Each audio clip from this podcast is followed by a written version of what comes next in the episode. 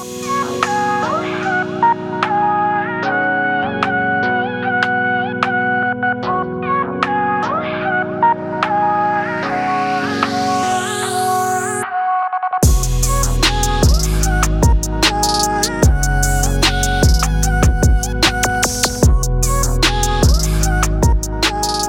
的，欢迎收听 Chogger 秋秋的 Podcast 系列节目。我们今天来到了怪兽基地，在古亭的基地。对，在我身边的是何老师、何学长、何博士啊。大家好，老师这边，哎，我发现好像 Google Map 上面，嗯，找不到这个地方。不过我们很低调，嘿。哦，我现在人就在台北捷运站古亭站的一号出口，一出来右手边就看到了。对，如果你走超过一分钟，你就走错路了。对对对对对，这里很好找，非常好找，在古亭的基地。那公馆的基地相对比较特别一点，它在一个洛德城堡，对，在一个水乐园地下室。对，水乐园地下室，然后那边现在哇放暑假了，哦，很可怕。生意非常好，对，都是小朋友。水上世界生意非常好。对，那今天很很开心来到古亭的基地，这是第一次过来，然后也很多人在这边训练。不过我们有一间特别的 VIP room 嘛，对，因为上一次上一次我们第一集开集之后啊，哦，下面在 YouTube 下面有一些。也不能说是酸民，就是 就是网友留言，对，就怕哎，是是是是是，哦，你怎么那么后早后面那么吵啊？能不能安静一点呐？是是是，真抱歉，真是哦，那个网友真是很凶，就觉得好，那没关系，我们找个安静一点的地方，对对对，来跟大家继续 chill chill 的聊。这也是 SBD 怪兽 Podcast 的第二集。那在待会我们聊重点之前。我要先跟大家分享一些有关诶比较 chill 的事情，因为我想说每一个单集可以大可以跟大家分享一些生活上面的、训练上面的，或者是诶你听了这个单集，也许你会喜欢的东西。那特别要问老师，老师你平常训练的时候会不会听音乐？诶，这个哈很有趣哈，到底算会还是不会哈？呃，你知道在在营业场所，你只能播放那个呃公开版权的音乐，啊、对对，就那个那个放心播。是，是，是，那所以说呢，那个呃音乐是呃没有办法符合每个人的口味的，所以说我常常把它当成一种白噪音哈。那不过呢，就是 BGM 就对、呃，对对对。那不过呢是是这样子哦，我在训练的时候，其实呃听不听音乐哈，有一点呃关系到你当时想要营造的心理状态。嗯，因为呢，这个我们知道心理会影响这个生理的激发哈，这个这个在运动心理学叫 arousal 哈，嗯，那这个 arousal 呢会呃这个直接或间接的会影响肌肉收缩的这个张力，哦，那所以说你要看说你今天想要训练的一种状态。如果说呢，你现在属于这种长期训练啊，然后呢打好基础，所以基础不是初学者才要基础啊，所以你练十年，你还是在打基础。那这个基础的这种这种训练方式的话呢，那其实哈，尽量不要借助外来的东西去呃激发。那你要用那种很平淡哦，云淡风轻的心智啊，然后呢，不要太抓狂哈，然后不要不要打自己哈，然后不要不要闻奇怪的东西哈，那就这样子把自己这个状态放低哈，把那个 arousal 就是这个激发状态哈，把它降低，然后呢，很平时的去做一下又一下，这种训练大概占绝大多数。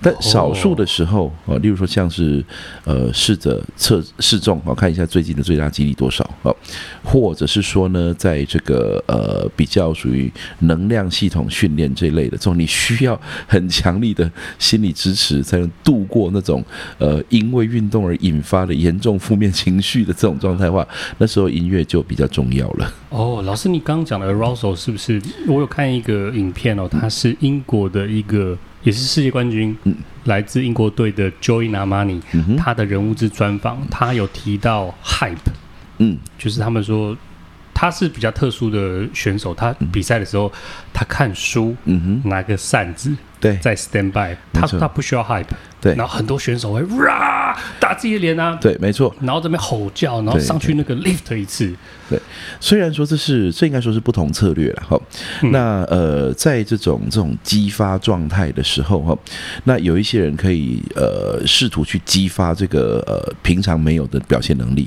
啊，嗯、那不过呢，这也把你的表现呢投入了一个比较高的不确定性，就是因为激发状态的这个稳定性比较不容易掌握。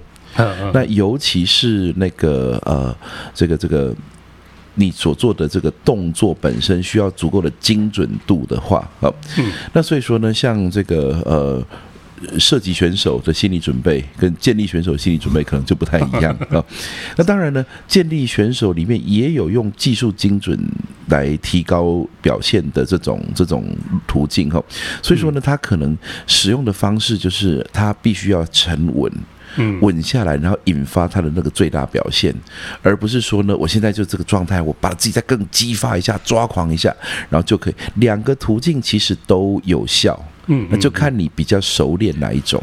我自己观察我们中华队，嗯，我们这种。东方的选手吗？是这样讲，但是基本上中华队大部分都是走沉稳、对气流派的，对对对。那呼吸非常非常的沉稳，你几乎看不出来他有他有猛吸或猛吐的这种状态，实际上正在调控他肌肉用力的每一个这个呃运动单位都准备好了，这样子。嗯、像呃，跟大家分享，像我们哦，世界纪录保持人除了。陈伟林老师，我们也有很厉害的健力选手，叫做周怡如嗯周老师。嗯、对，那他比赛的时候，我跟我我跟他聊过，说哇，老师你怎么呼吸呼这么久，最后剩下二十秒才拉这样？嗯、他会先上场 stand by 一分钟，嗯，他只是 initial position set up 都好了之后，就站着呼吸，吸到剩下十秒二十秒，他才开始拉。嗯、他说他们 stand by。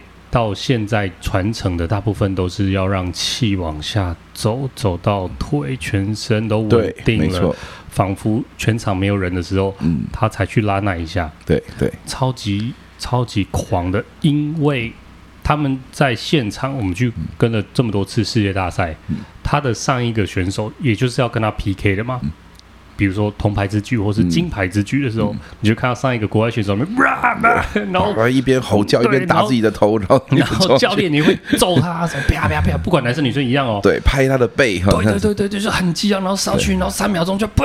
嗯把它拉完，这样，然后你就看下一个周老师上去这边慢慢的走，然后慢慢的呼吸，然后轻轻的举起来破一个纪录。对对对，这里面真的是非大有学问哈，就是这个心智状态怎么调整？你到底要走激发型的状态还是沉稳型的状态？哈，但是激发型的状态呢，就有时候用痛感呐，然后呢用这种呃瞬间飙高的这种情绪呀，哈，然后希望争取多一点的肌肉张力。那这种沉稳型的话呢，它比较像是说我扩大征招更多的运动单位进来，因为其实建立这个比赛哈，虽然说它短短的只有什么几秒钟哈，这真正做动作的时间，可是实际上对于肌纤维来说，它其实是一个慢速收缩。慢速慢速收缩的意思就是说，因为我们人有快速肌纤维、慢速肌纤维，那我们全部一起对抗同一个重量的时候，它必须要所有的你能用的运动单位全部同步化。嗯，那所以说呢，有一种方法就是用这种很沉稳的方式，把它全部凝聚到你参与的这种这个呃运动单位最多，这时候重量就飘起来了。哦，所以其实有一些选手。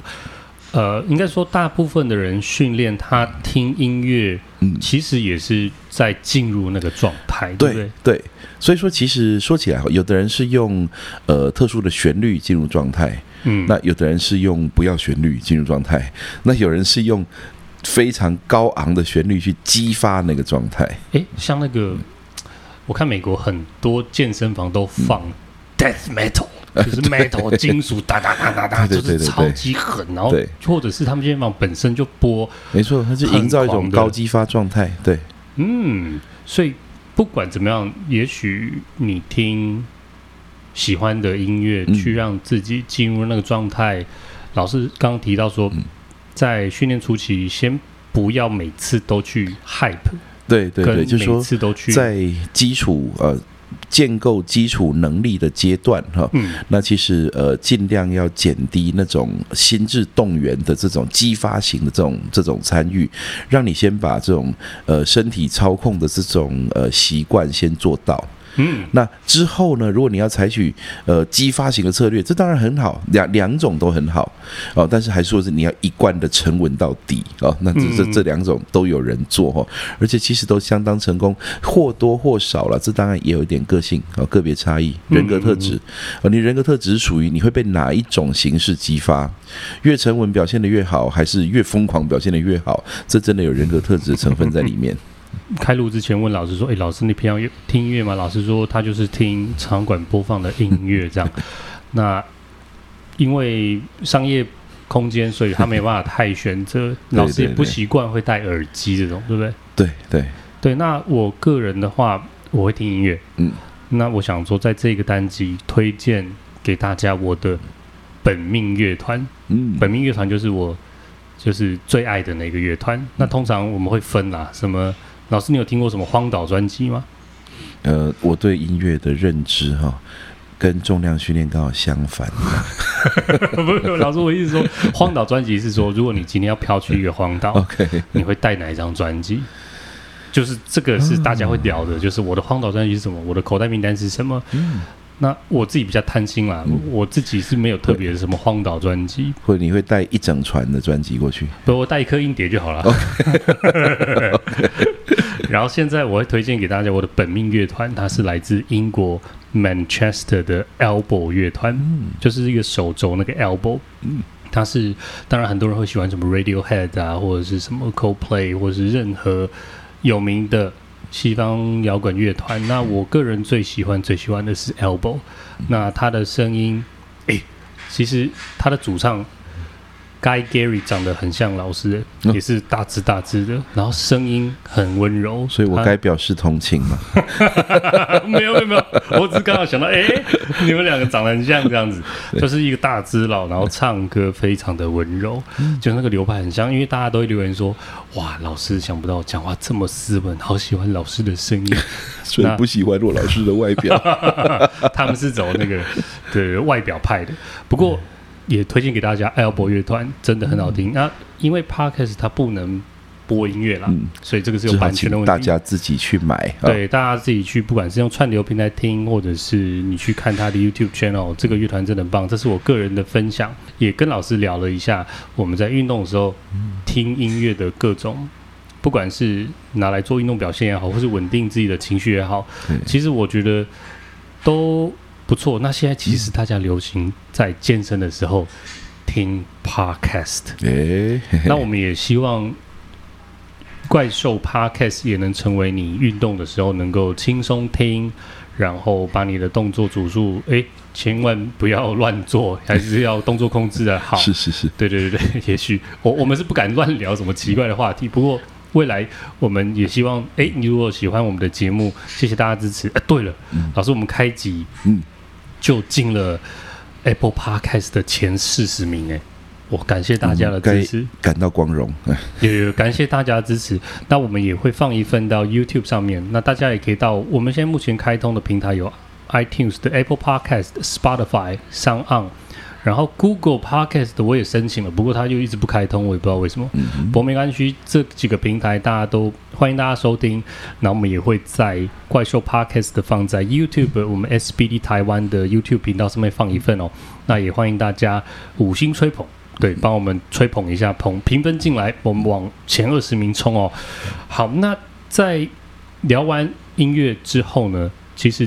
我们现在在怪兽激励及体能训练中心的古亭基地哦，嗯，那公馆跟古亭基地，我要跟大家介绍一下，它不是一般你想象的会员的健身房，你可以付费以分计费、月费，然后进来洗澡、装水，然后自己练完走人，不一样，不一样，大家不要误会哦。那也。也也要记得，这个地方它是一个训练中心，它主要的服务内容是课程，对，是研习的课程。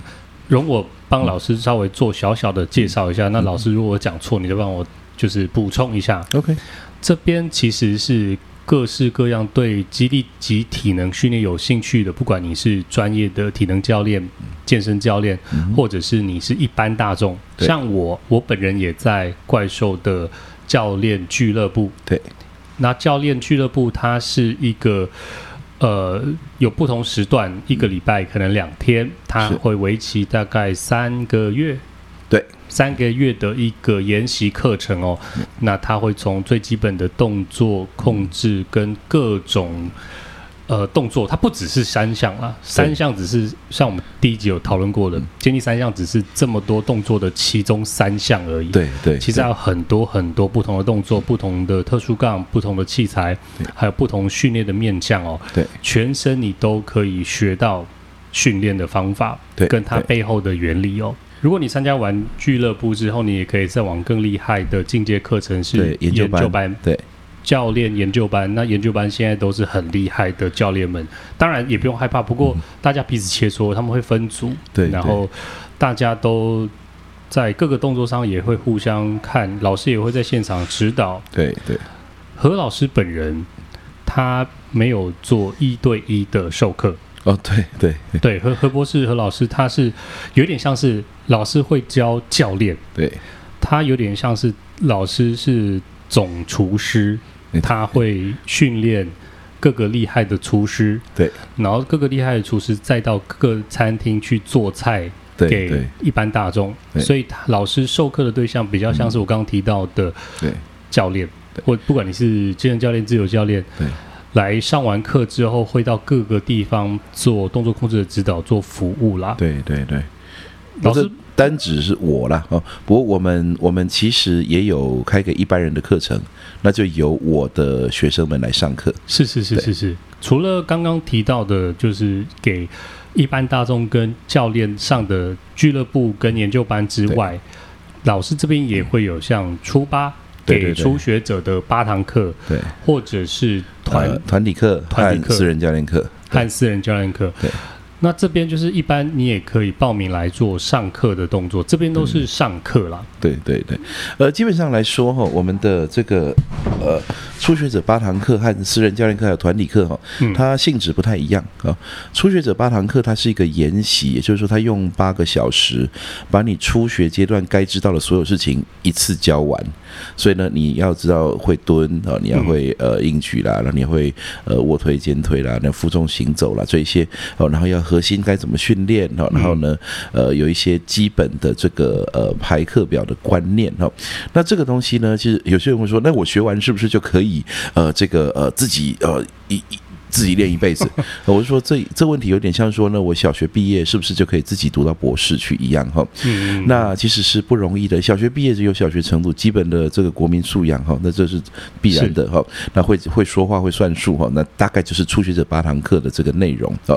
你知道说哦，原来呢，作为一个这个呃重量训练者哈，终身训练者，我要朝向哪个方向走？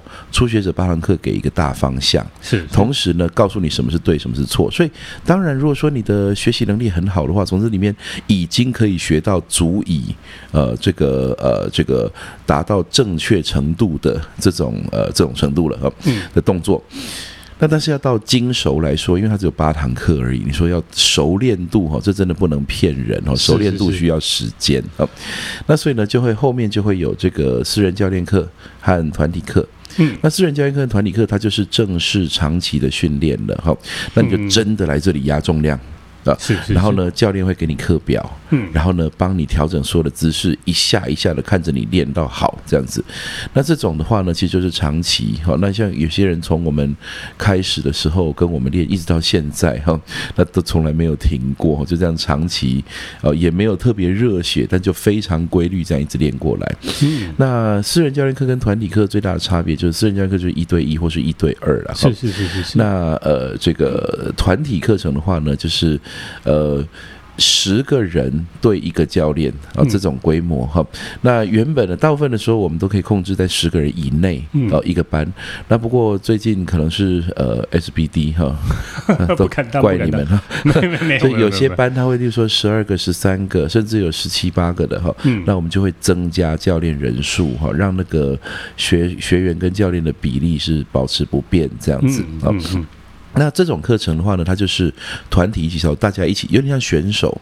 就这个球队进来，我们今天所有人我们要来练完深蹲，练完这个早安运动，我们要练卧卧推，我们要练习负重行走，就这样，可能有好几个项目哈，不绝对不止四个了哈。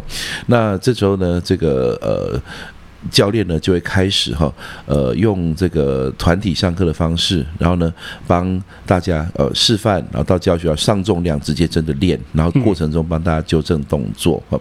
那如果说呢有特别跟不上的话，可能给他一些退阶动作。是是是。那同样时间，可能这个人在练深蹲，他呢可能是在练习向上握把蹲哈，这样子就把动作改一下，让他难度可以适应哈。那如果说是已经很强的话，那你就当然就大重量就给他加下去，不不用客气。气哈，是是是，对，那所以说呢，其实一个班的这个呃，他不可能程度完全一样，因为每个人背景不同，是是是，有的是业余运动员，有的是上班族，有的是这个呃呃，这初完全的白纸一张的初学者，是是是，所以说其实大家在相同课表里面哈，虽然我们现在都在练蹲，但是大家的蹲可能是不一样的啊，那就比较难的哈，就比较强的他可以选择这样，比较呃这个还不熟悉的人可以退阶，这样子确保他的安全哈。那私人教练课的话，就是完全个别化。是是，是，所以呢，他就没有没有统一进度的问题，就是你的进度，所以你不用跟着别人进度。当然当然。那私人教练课通常现在就是中老年人是首选了，因为呢，中老年人通常需要比较多的调整。那在一个班团体训练课当中，节奏可能太快，他未必做不到，可是没有办法跟上那么快的步调。那所以呢，就私人教练课就会是比较好的一个选择，这样子。那我们这些课程呢，其实都是呃。我们不是带运动，带运动的意思就是说，我告诉你，让你去动一动；我告诉你下一项，让你去动一动。我们都是连教带练，连教带练的意思就是说呢，呃，除了你今天要达到运动效果之外，你还要达到学习效果。嗯，因为呢，这个。我们知道重量训练，它在诸多运动选择里面，它常常被人家有点轻视的意味哈。就是什么呢？你不会觉得你去学一个周末的篮球，然后你会变成会打篮球。但是很多人会觉得重量训练动作这么简单，我看完我会了哦。其实不是的，那里面有很多细微的哈稳定性、力量的拿捏、呼吸法的控制，那个要经手的这个所需要的时间绝对不小于其他运动项目。嗯，而其他运动项目，因为呢这个动作变化多端，你像跆拳道有说旋踢、后旋踢哈这些的，体操有后空翻，你不会做的人大概会知道自己不会。嗯，可是呢深蹲哈。它的差异都在细节，所以不会的人也以为他会，那所以就觉得这是不用学很久的东西。对，这个这个其实就是影像，它能够赋予好跟坏的一体两面啊，因为很多人其实也会。也不能说他们这样子不对，但是建议是不要啦。就是很多网络上的影片，你看了，如果你自己盲练瞎练，对，没有一个方向，真的蛮容易导致你累积性的伤害啊。我说网络资料哦，它是这样子，对于有基础、有认识、有有有训练背景的人来说，它是一个超强的知识吸收的加速器。哎，对，因为呢，如果他已经有这个，他会判断是非，他观察细节的话，他可以从别人的训练得到非常多的灵感和知识。嗯，但是如果缺乏了这个细节，缺乏了这个基本的认识的话，他反而会往整个往反方向走，所以你会误解加上误解，再加上更多的误解，然后最后就练错，所以变成说呢，这个在资讯爆炸的时代里面呢、啊，嗯，呃，其实真正厉害的不是资讯量哦，因为因为资讯量每个人都有，你有手机，你有网络就有，是，所以真正厉害不是资讯量，真正厉害的是资讯使用的能力。嗯，反正使用资讯的能力的话，等于是说，你如果有这个辨别能力的话，那这些资讯全部都对你来说如虎添翼。嗯，但如果说你的基本认识太低，那其实只会误解别人的说法。嗯，但是又没有好的纠错机，就是说你没有教练，或者说你你根本就没有呃这个呃好的环境来练习，跟他自己家里啊找了买个几个器材来做，就有 home gym 很了不起，我也有小 home gym 哈，那不是说 home gym 是错的，但是这个工具、器材、知识、技术，通通都是客观而中性的，是你这个使用者能不能好好的去善用它。嗯，我们还是会推荐初学者或者是刚开始接触这项运动跟训练的朋友，不妨加入。你离你比较近的健身房，对对，找个教练去。对，其实这个接受指导这件事情哦，一辈子应该从来没有停下来，只有频率高低的问题啊。嗯、初学的时候，你需要最高频率的监督，是是。那等到你是呃这个选手，或是说是后来或是教练等级的话，你不是不需要别人监督，我们都还需要大家互相帮忙看看动作，只是那个频率监督频率开始降低。嗯，啊，那我们自己练。一阵子之后，我们也要找资格老的厉害的教练啊，呃，去去跟他取经，去跟他问一问，说我们最近有什么样困境啊，应该怎么样啊？这种这种教和学永远没有停止的过程，才会练得好哦。所以很多人会问我说，呃呃，上完哪些课可以永远不用再。上课再上课，我就会了哈。我就说，哦、你不就说你你吃饱了这顿饭，你是不是这辈子不用再吃饭了呢？啊，你你迟早还是需要吃下一顿饭的。哦，那只是说呢，你这顿吃的特别饱的话，下一顿可以久一点再吃，这样子。我我我会跟大家举一个例子，就是不管哪个层级的专业顶尖选手，对你去看奥运比赛，旁边一定有一个教练。对，而且其实呢，一定很多人学的越高，他。追求别人呃帮他监督指导的这个呃需求可能还更高，嗯，嗯嗯，因为他好还想要更更好。对，那你你只要看，比如说奥运好了，嗯、就看奇怪怎么有一个很厉害的选手旁边跟一个老老的教练，对，他一定没有举得比该选手厉重或者是厉害，但是那个经验老道的教练，他就是可以在每一次的动作里面让这一个人有优化，避免他受伤，对，绝对是。一辈子的事情啦，他就是带着你没有的经验，帮你度过难关的人。嗯，即便。他已经是教练了，他其实也需要在资讯海里面继续学习哦。没错，其实现在的这个资讯时代哦，改变了很多事情哦，产生这几乎可以说是本质上的改变哦。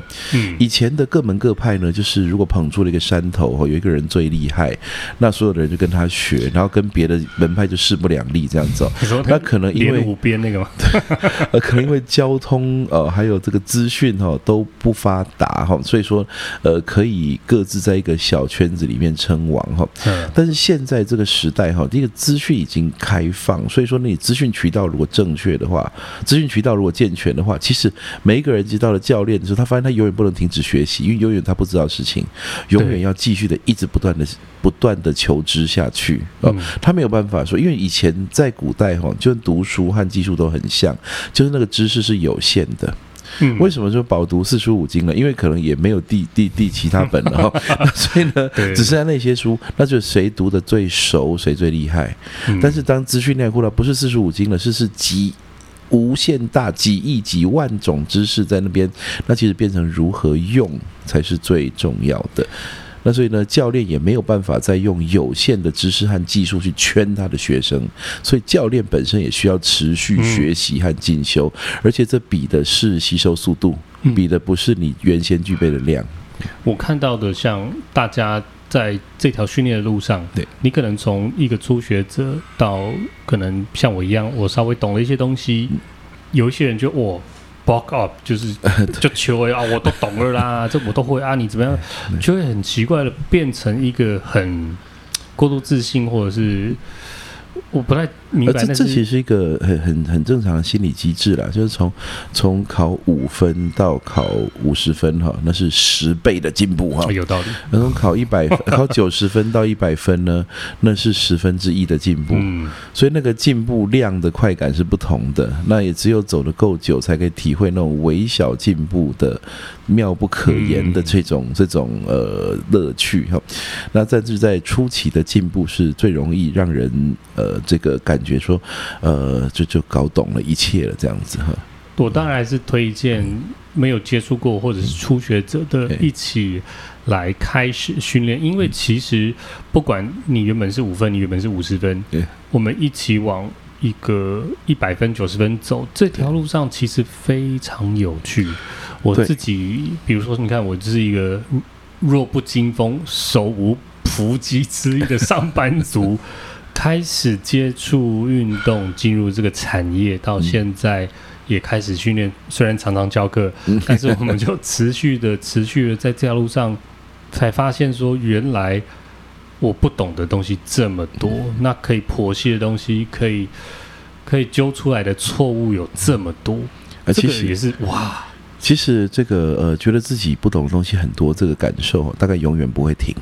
嗯，呃，在到时至今日，你说你念完博士的时候呢，呃，你可能会觉得说，啊，我终于这个度过了人生中这个高密度读书的阶段了。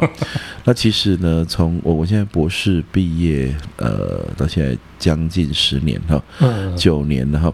那其实呃。八九年，哎，所以说其实呢，这个呃，其实是离开学校已经很久，嗯，但是其实读书是更多，嗯，这一段时间博士阶段几乎是现在回想起来，几乎是等一个一个入场门票而已，告诉你说原来科学是这样子成成就出来的，那剩下的就是练功夫了，嗯，那是一辈子的事情，所以说我每天花很多很多时间读书，一直到现在都是一样的。你真的还没开始训练的话，真的可以考虑开始了。那如果你有在训练，然后听到我们的 podcast 的，我们会在未来的怪兽 podcast 聊更多、更细致、更丰富的内容，因为我们的时间可以拉比较长，可以好好的聊。那刚刚我们回过头来，我们要介绍一下怪兽激励机体能训练中心哦，这边有刚刚提到的呃俱乐部研究班。一对一私人课程，还有团练课程，哦，还有初学者的八堂课，还有专题课程。专题课程正是我要提的，因为接下来最近有一个动作控制，呃，课程动作控制刚结束，刚结束，现在是在课程设计啊，在八月呃二十二号、二十三号啊。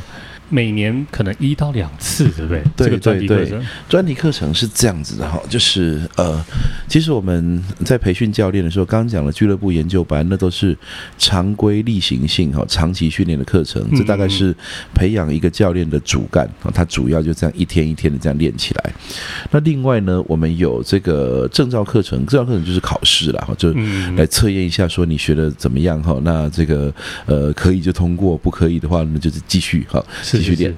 那另外的专题课程是什么呢？我们现在专题呢，目前开了有几个专题哈，呃，动作控制和课程设计哈，这是两个最主要的专题哈。那呃，课程设计呢，它因为呃这个是纯学科啊，那所以说呢，我们呃这个人数可以稍微多一些，所以它就一年只开一次。那动作控制，因为它有数科，所以人数必须要少，所以一年大概会开个两三次啊，这样子。那呃，这个为什么是动作控制和课程设计呢？其实我们常常讲说，激励训练呢，其实只有两件事情：对着人体自然动作施与渐进式超负荷的压力。嗯，只有这两件事，一个是人体自然动作，嗯，一个是渐进式超负荷。对，那人体自然动作其实牵扯到动作控制，因为现在很多人动作是失调的，嗯，那呃，或者是说呢，他的动作呢是有形而无实的啊，那所以他不具备支撑，他做得出那个动作，模仿得出那个动作，他不具备控制那个动作的能力，所以呢，就有 motor control 哈，动作控制这门课啊，嗯，那其实它全名很长了，叫动作控制学习检测与矫正，好的，其实名字很长。那呃，所以说呢，一个教练呢，他除了会，就我已经会了。基本杠铃操作，我会了特殊杠铃操作，诶，我可以当教练。但是呢，当他在呃教人的时候，会有一些疑难杂症哈，那些疑难杂症有些时候不那么容易用传统的教学方式直接带过去，就说呃他学的不好，一定是呃他没专心啊，或者说我没讲清楚，那我们就再教一遍，再教一遍。有些时候你会发现是没办法的，为什么呢？因为这个人是动作失调的状态。也就是他想做也做不出来，那所以呢，这种 movement dysfunction 啊，如何去识别，如何去纠错，那如何的去矫正，就是动作控制。课程设计，也就是接下来我们现在正在正在报名的哈，嗯，课程设计讲的就是渐进式超负荷到底要做什么啊？那第一个呢，就是重量训练动作那么多，我全部都做。还是我只做什么啊？每个动作到底它有什么意义？它在课表里面为什么现在是呃放这个动作在这里？嗯，它总要有点道理，不能是因为我喜欢啊，也不能因为是这个呃呃我在杂志上看到这个动作很酷，在网络上看到这个动作很酷。你只要知道说这个呃。运动训练很像是剂量哈，就是剂量反应关系哈，就是对身体投入某些刺激，你得到什么效果？那你主要看药的种类，嗯，所以呢，选择什么项目拿进课表，这第一个。第二个是如何的让他渐进式的逐渐提高他的能力，那这就牵涉到周期训练的议题啊，那这是很大的议题。这这这。几个题目加起来，在呃研究所可能要上个一两年。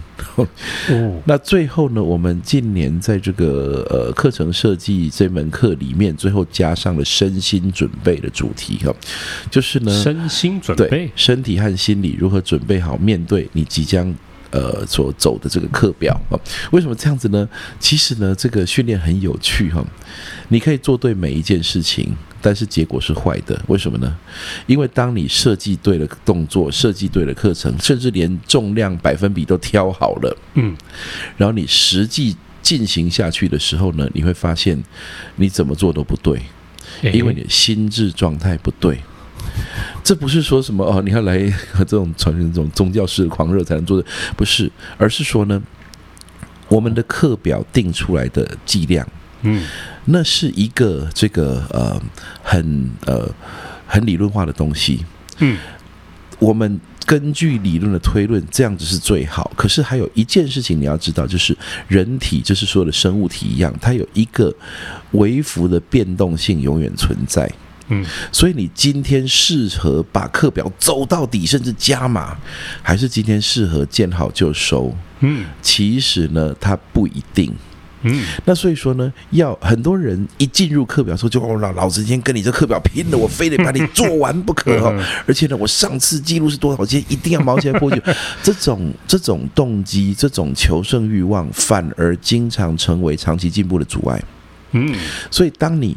知道该怎么做，知道什么什么事情是对的之后，你仍然还要一件事情，就是你要约束你的心智，去稳稳的把它做好。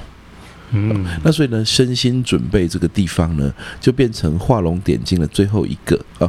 就像我在我当时在美国读书的时候，我说我要读激励训练和心理学，因为在美国你是可以。自己组织你的这个呃学程啊，这你可以选择说我要这个 program 衔接那个 program，这作为我未来啊拿到我的 PhD 的这个呃这个计划，就跑去心理系修课吗？对，呃，心理系修课那是那是后来的事情哈，所以我一开始先决定说我极力训练和运动心理学，后来是因为在读运动心理学过程对临床心理学太有兴趣了，所以跑到这个临床心理学的 program 里面去修了他一大堆的这种呃心理智商的课程。很好，那不过呢，这个我说这个呃，激励训练那时候我们的学校老师就说，嗯，这这个这个 combination 听起来挺有趣的，因为大部分激励训练出身的人，最后都选择了力学或是生理学。嗯，为他的基础科学，选心理的算少数。不过他们说呢，他们蛮觉得我会做出一番东西来的哈。因为呢，因为呢，我当时跟他们说，我他们说为什么你会觉得这样子组合是好的？我说，我觉得训练学版图里面最后一块不见的拼图就是心理。嗯，不是你课表开对了，你照照这个按表操课，你通通都做好了，结果就是好的。这中间有非常细腻的心智变化在里面。那我想，这个就是我们最后呢会说，呃，这个很可能我们可以让课表在更精进的地方，就是从心智去下手。所以老师在课程设计的这门研习课程，它是有点像是教导，呃，体能教练们去帮。课呃，学员设计课程对，对，或者是帮自己帮自己设计，这更重要，就是排课表 设计动动作的课程，对，没错，就是你该把什么动作排进课表的哪里，而你该放多少重量在里面，你该做多少之后赶快换，然后你要怎样的去把这个东西可以长期带来你的进步。嗯，带来昙花一现的进步是太简单了。嗯，所以我们现在如果说呢，我们说人哦，全部来做这个运动啊，做了三个礼拜，你看你身体改变了，这是废话，这一定会发生的。嗯嗯，这是基本上一定会发生的事情哈。但是如果说我希望你进步三年了，甚至我希望你进步三十年啊，那在进步的过程当中持续的维持哈，呃，人在变老，你在变强哈，这种状态啊，那其实这是真的很不容易的事情。所以老师刚提到动呃课程设计，就是可以学习得到课程跟这个长期的规划哦，一个长训的规划。对，那刚刚提到另外一个刚刚结束的动作控制，对，都其实术科比较重，对不对？呃，它其实基本上来说，它。本质上它是个术科，只是因为术科背后要讲一些理论，所以说会有一些学科的呃实数，就是你也可以学习得到，在这一个人体自然动作的项目里面，你应该注意哪些地方，它是原它背后的原理跟它应该要注意的地方。对，用最有效率的方式让人进入可训练的状态，而且它的刚刚的群名有提到一个是动作矫正，对对对对。对，因为在第一集我们有提到说。嗯动作控制其实它的目的是为了要让我们刚刚提到的压对循序渐进的压大重量，对对，对，所以如果你不具备正确的动作控制，你再去压再再去压就变成一个灾难。对，其实这应该是呃前几个世代哈，那已经相当久之前了。这大家大家其实发现大重量训练不是一天两天，大家很早就知道，嗯、但是呢那时候没有。注意到这么细腻的人体动作控制的一些原理，所以压重量变成一个很危险的一个一个呃这个赌博性的过程。那你是成是败呢，就看运气了哈。但是呢，现在我们我们之所以说它已经很安全，不是说任何人拿起重量都很安全，嗯，而是说在现在的动作控制理论里面，已经足以让我们辨识绝大多数。几乎全部的 movement dysfunction 啊，跟这个重量训练有关的这种 movement dysfunction 这种这种动作失调，那能够辨识就可以矫正。当然，这里的矫正要一定要特别说明，它不是医疗矫正啊，它是训练矫正。意思就是你这个动作偏差了该有的，偏离了该有的训练路径哈，那我们要把把你矫正回来哈，是这个意思。那所以呢，所以说你就要问我说，能不能治疗呃这个呃。驼背能不能治疗关节炎？能不能治疗？我们没有在治疗东西，那个请找医师。嗯、但是呢，在训练上面把你变强，这个我们是很有把握的。嗯，我们也在 YouTube channel 的 SBD 怪兽讲堂有提到，就是教练的指导不是医疗的处方。对对对对，训练不能取代医疗。对，训练不能取代医疗。所以，如果因为我们常常会有很多呃网友留言说，呃，请问医师，我这个。病痛能不能练？我我、哦、这问到很细哦。他说对对对，我什么左侧中风能不能练？我什么哪里受伤能不能练？我们其实给了一个大方向，就是我、哦、那一集还没剪出来。对，大方向就是要透过医疗的方法找到你运动的禁忌还有限制。对，没错。就是说训练跟医疗，它应该是一个相辅相成的这种呃领域哈，它应该是两个相辅相成的领域哈。那谁也不取代谁，但是呢，谁也不要排斥谁。嗯。那所以呢，如果说假设我们唯利是图的话呢，其实一天到晚有人说，呃，我这个毛病啊，很多年啦、啊，医生都没有跟我治好啊。呃，教练，你看看你能不能帮我修啊？你不是讲的很厉害吗？这样，我们如果唯利是图的话，我们就可以糊弄他，我们就把他抓进来，然后让他做一些会身体感觉很舒服的这个训练，然后呢，他就会以为问题被解决，可是事实上这是违反职业道德的。嗯嗯嗯。那所以说呢，其实我们要知道说，呃，医疗那边呢，他必须要能够呃筛选出来说，他现在不能接受训练哈。所以直接有害的东西，哈，把这个禁忌提出来。是，那我们绕过这个禁忌去帮这个人做运动处方，哈。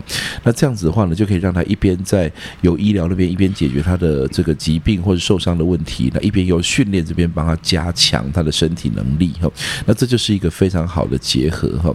那只是说现在这个呃医界跟训练的这个教练圈哦，就是互相在踩线的情形其实蛮多的。这当然不是台湾所独有啦，教练在。宣称他可以治疗问题啊，治疗疾病，好，那这是违法的啊。但是呢，医生在那边提供他自己其实也不太会的运动处方啊，这个呢虽然不违法，但是那个灾难性并没有比较小哈。那所以有些医生呢，他在教运动训练的时候呢，我们有时候看了，呃，这个暗暗自摇头，或是替他捏一把冷汗哦，就是说其实他展现出来的技术和这个理解呢，其实也是初学阶段而已哈。那当然呢，现在越来越多很厉害。的医师哦，是包括我们的朋友们哈，那些呃练得很强哈，像我们有这个大夫训练、怪力中医哈，我们的安眠加医这些，呃，其实呢，他们都自己有训练哈，呃，这个而且尤其是像。很多的这个教练呃医生朋友还有很多了哈，他们参与训练之后呢，反而无法自拔的 哦，就非常热衷的一直拼命锻炼。所以呢，当他对这个记忆的理解越来越深的时候，嗯，他其实在做医疗判断说这个状态能不能训练的时候，他会越准确，嗯，而他也就不会再去提供那些。二十年前、三十年前教科书认为的话，你就去甩甩手、散散步，哈，去泡水、水中走路，哈。这些都是那种很特定的状态才会抬出来的医疗处方，不是说它是错的哦。你不要说什么哦，何立安说不能在泡水走路。所以，如果一个人体重过重、下肢关节受伤，但他需要一些心肺上面的刺激，那水中走路可能是最好的，因为他在水中减轻了体重。是是是。对。那一个人呢，如果说需要活化他的代谢能力的话，那其实甩甩手、散散步很好。但是呢，这种是针对特定呃问题所提出来的处方，被大家认为就广为适用，所有人运动都应该这样 好，那其实呢，就等于是我讲说，呃，我这里有一罐。呃，aspirin 哈，然后呢，我我我我我不是医生的，我是秘医哈。那我跟所有的人，我都给他，我给你两片，给你三片，给你一片，这是我治病的方法，好这样子。然后顺便呢，再加上收很贵的费用，让你产生这个呃这个心理上的这个影响力。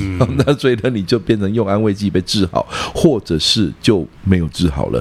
那其实这样子的话是不合理的。我我自己的观察是这样，因为我们频道也开了一阵子了，那也会有很多这种留言。但是我发现那个趋势，我们目前是在对抗一个有点像是迷失或者是比较传统的观念。怎么说呢？因为医嘱、医师啊，为了避免医疗纠纷，对，他百分之九十的情况之下，他绝对是保守的给医嘱。他说：“医生，的确，我这里受伤了，比如说我椎间盘突出，我能不能够重量训练？”医生都不置可否。那大部分我知道的，目前他可能会说：“哦，你核心要加强，对，但是你如果要压重量的话，我不能保证，对，你会不会恶化？就是跟他只能给一个你现在对 X 光片就长这样子啊。对，那如果你怎么样了，他就应该。”会怎么样？他就是保守。X 光片可能还看不出椎间盘哦，可能要核磁共振哦。不过呢，我想这个可能这个整件事情跟那个台湾的呃这个环呃大环境对医师不友善是有关的哦。呃，尤其是那个法律规范里面哈。那要知道，其实我们现在把这个医师的这个呃。这个角色啊，哈，有一点像是说呢，他是医师，是专业人员，他是解决问题的专业人员。嗯，但是呢，我们有时候会变成说，把医生当成你个人健康的负责人啊，嗯，那这是不合理的期待。哦，这是不理，因为你才是你健康的负责人。那医师是提供专业技术和建议，让你哦，这个可以解决问题的人。哦，那所以说把这个整个成败责任挂到医生的身上，这是一个很奇怪的事情。哦，那以至于说很多的医生啊，他就有很多的医疗纠纷呐。那法律环境哈，又对他们医医生这边哈，其实又不是特别友善哈。现在应该有一些好转了，虽然我理解的不太多，但过去的话，这种事情是层出不穷的。就是说，医师在在手术房啦，或者在治疗很难治疗的疾病过程中，他没有无限多次的尝试机会，他只能当机立断的选择某个选项，结果最后呢，那个选项并不是最佳选项，结果这个他也有责任。那这样子说起来，其实呢，医生最后越来越保守，嗯，越来越倾向于保护自己，先保护自己，然后再选择。呃，病人现在可用的选项，那这其实是是是是可以理解了。所以现在如果问医生说，呃，我这样子从心经，我这个呃，我我这个手术过后，我我可不可以压重量？医生会觉得说，我如果说可以，然后你出事了，是不是又要算在我头上？那所以呢，医生就会倾向于保守的说呢，呃，我觉得呢，你还是做轻松一点的运动比较好，或这样子哈。那那这当然我们觉得说是无可厚非了。所以那现在呃。掺杂的因素这么多，会会其实大概会让这个医生对于大众的运动建议持续存在于这种非常保守的倾向，这个现象大概会持续一阵子。我的很多同学在医界当医生，对，那最近也有跟一个加医科医师聊到啊，就有同学他是说，在加医科看到的就是三高的病人，对对，那三高的病人，他他也有看我们的节目，有听我的 podcast 哦。嗯他知道说，诶，肌力训练是一个对于他的病患们，嗯，非常好的运运动处方，对，但是他不能给，呃，因为这个不只是影响到他自己，还有医院的、啊。呃，对啊，你如果你给了什么很 aggressive 的处方，呃、出了事情，对，医院跟他自己都要那个，所以其实那个整个会有一点就是哦，我除了要保护自己，我也不能让对维持你的这个机构的这个一贯的立场，对。对，所以其实。会偏保守，其实也不只是他们个人已经碰到了什么医纠哦，不是哦，是他们的医院已经有一些案例了哦，因为某一个前医师建议了，或者是没有给任何限制，那一病患做了什么事情，结果反而被反咬一口，对。这个其实我自己现在看起来还是我很难解呢。尤其是我们哈在思考到另外一个我们已经知道的事实，就是重量训练它不容易，它需要专业的人士来指导。对，那很多医生哦，如果说他说哦，你去做重量训练，那就这个人呢，他就跑去买了哑铃哈，然后呢看着 YouTube 哈，然后开始在家里练哈。那其实呢，这个就是等于是说。踏错了第一步，嗯嗯，那后面呢？大方向一错，后面可能一一错再错下去哈。是，是，那尤其是现在掌握健身话语权的人很多了，不绝对不是只有专业的教练而已，还有很多其他人哈。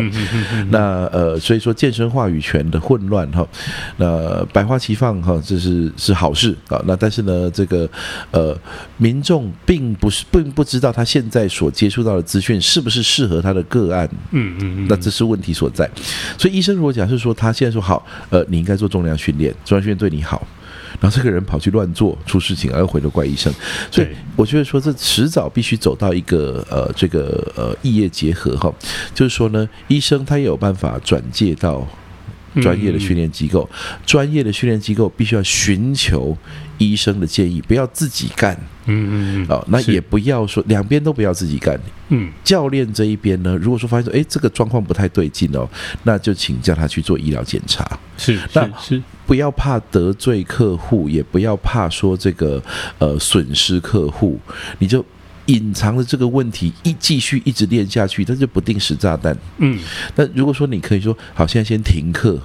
我没有非要你的钱不可，先停课去看医生，听听医生怎么说，再回来决定要不要练，这个对我们都好。教练要有这个认识，嗯，那医生那边的话也认识，就是说，那可能要多知道一下，说运动科学的发展已经超越之前的早期健康体适能那个时代哦，所理解的哦，我们运动就提高代谢、消耗热量，然后身体就变健康这样子，那种这种呃观念呢，就是等于是说运动刚起步的那个年。年代大家得到的一些一线曙光，嗯，可你不能，太阳都已经上升了，你还在看那一线曙光干嘛呢？对不对？所以现在已经有大量的训练知识和处方存在啊、嗯哦。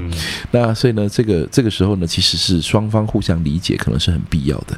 因为我们讨论的话题的一个大方向，对，其实是针对抗老化。对，没错。那抗老化其实我们的受众目标，或者是我们大范围的说话的方向，它其实是比较偏中年、偏老年。它其实，在一般年轻人做训练，其实年轻人做训练哪那么多杂七杂八，他就是练，哎，他就变强，他就感受到他的初学者效应，他开始喜欢上训练，他得到了一个终身的习惯，很棒。对。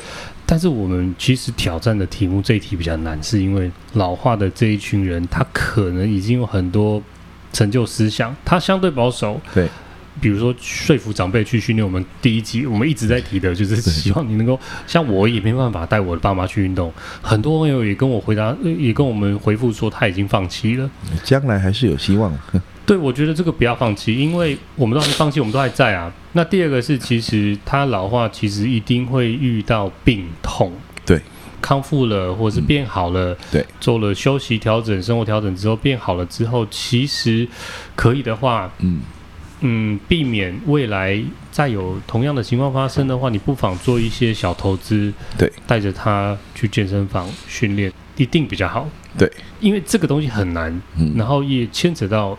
什么三高、嗯、慢性病？对，确实，刚刚老师提到的医疗跟运动需要合作啦。对，这其实就是我们之前一直在提的那个不训练风险哈，因为大家看那个训练，训练有呃大家在乎的两大风险啊，第一是安全，是第二个是花费，那是风险吗？这是我我刚刚突然想到的，是风险吗？有一股冲动，非讲不可这样子。很多人说啊，你们就是赚钱而已，所以你讲的话我都不要相信，好这样子。哦，那医生也会收你的诊疗费，所以医生讲的话你也都不要相信好了，好这样子。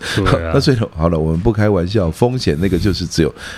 建那个呃安全性哈，那我说训练的安全性哈，其实呢，呃，这个只好慢慢的让大家知道哈，就是说，呃，第一，首先当然没有任何东西是没有风险的，像过马路风险其实相当高，但你每天都在过哈，那其实呢，这个只要注意的话，可以避免大绝大多数的风险。那训练其实现在已经走到这一步，都是一样的，是是是是，呃，甚至比过马路安全的多哈，这样子。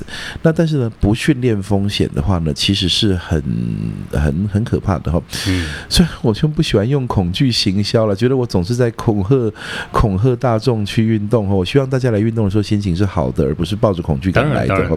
但是呢，这个要知道，刚刚我们讲到说，年轻人呢都不会思考抗老化这个问题哈。是，但是呢，也不要忘记，我们说老化大概从几岁开始？嗯，大概是三十哈。对对对，因为我们如果老化的定义哈，都是讲了退化了再说哈。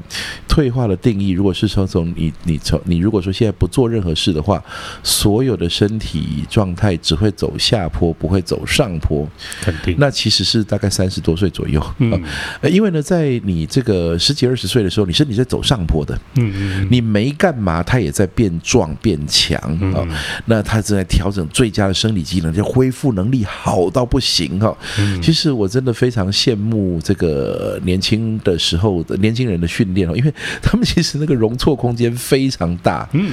就我以前在当选手的时候哈，那可以这样子，就是要抄啊，拼命抄啊，然后呢，我跟你啊，就是较劲啊，然后所以呢，我们就拼了哈，也不管休息，也不管疲累，然后就这样一拼，然后最后呢，回去晚上出去还唱歌，然后呢玩到天亮，然后天亮的时候呢，这个又不吃早餐，喝了两杯可乐，然后呢就来上课，然后接着晚上下午又有体力了，又去练了，好这样，这个就是说，这种就就是好怀念啊。其实啊，这个这个呃生长型的荷尔蒙其实就是天然的禁药哈，就你身体正在大量。产出这种东西，那等到这个呃这种状态呢过了以后呢，其实你身体就开始走下坡。嗯，那这种走下坡呢，其实你就必须要用人为的精准的方法，持续的去提升它。嗯，那我们过去只知道说我们可以延缓走下坡，但现在我们知道说训练直接是把它拉高，等于是用大量的加分去抵消那个扣分。嗯嗯，所以说你从十呃十八九岁走到呃四十八九岁，持续走上坡是可以做得到的。嗯嗯，那你说五十岁以后难免要开始走下坡了，但是因为你上坡走了那么久，所以下坡以后还是比年轻人强壮。嗯。这其实是很，我我刚刚讲说，这这个其实不是不只是说一个值得值得热衷、好玩、有趣的这种生活形态了，这搞不好是人生在世最重要的一件事情。嗯，对，大家一定要反过来想不训练的风险啦。对，因为不训练风险是直直接存在的。对，但反而大家不注意这件事情。对，还还还是大家会停留在说啊，我就。好的生活规律的形态，呃，生活作息，好的生活习惯，对。但是你如果不训练，你就持续老化，那你的风险就在那边，只是你眼睛闭起来。而且过去所谓的好的生活形态的这种认知，哈，其实可能要调整一下。就是什么样叫好的认生活形态？好的生活形态好像说，我就不要做坏事就是好的，就我 我不要抽烟，不要喝酒，或者是说我不要呃熬夜，好这一些的哈，那这些都可以让你生活形态变好一些，好这样子。可是呢，现在好像可能要更积极一样，这些是减少扣分的手段而已。嗯嗯。那现在我们是要积极寻求加分的手段哈。是。那加分的手段的话呢，它是可以赢过那个扣分的哈。呃，当然，如果你扣的太厉害的话也不行了，当然 当然当然都不睡觉这样子，但没有任何运动训练可以抵消睡睡眠不足这个现象。嗯嗯。呃，但是呢，你寻求积极寻求加分哈，让它变更好呢，其实我觉得这胜算是更大的。嗯，好，那我们刚刚聊这么多有关我们网友的回馈，或者是我们看到的，我们大方向的跟大家聊了。嗯，那今天其实，嗯，我们本来有要一个讨论一个主题，我们就聊到这么久了。其实我们今天本来想要聊我们在上一集有提到的，哎，不过没关系，我觉得这样也不错，我们可以开两三集，继续在这个话题上面讲，就是身体形象产业。Hello，我是邱个尔。这一集跟何老师聊完，发现哇，讲了快要两个小时，所以我把它断开一下，分成上下两集哦。那接下来会聊更多有关身体 （body figure） 整个社会体型焦虑，还有你的身体形象哦。那我们就继续听下去，邱个尔，Chill Chill 的，Check this out。